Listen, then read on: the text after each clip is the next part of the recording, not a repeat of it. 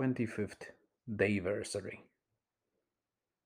25 days, 25 posts, 25 different moods, 25 slightly boring but also different thoughts. Yes, it wasn't easy, but on the other hand, I wasn't expecting it to be, especially knowing myself and my previous attempts at building routines. This one stands strong so far. Although I had some hiccups technically, habits do not have to be daily, obviously. I set myself objective to attempt to do them daily, to push myself a little bit. At the same time, I knew there will be times when it will be challenging or nearly impossible for me to complete them day by day. Except this blog. Writing it is some form of foundation here. I use it as a guiding element, or say, a northern star. When any of my other habits slips, I know that I have this strong and always reliable point to depend on and bounce back on track with everything else. That's why I preserve both the blog and the podcast at nearly any cost. Like it's my investment, my pension scheme.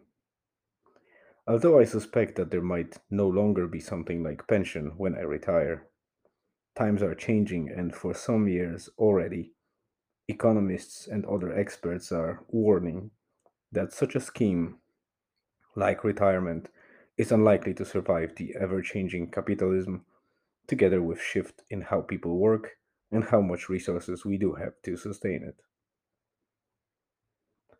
It's 11:54 a.m. Yes.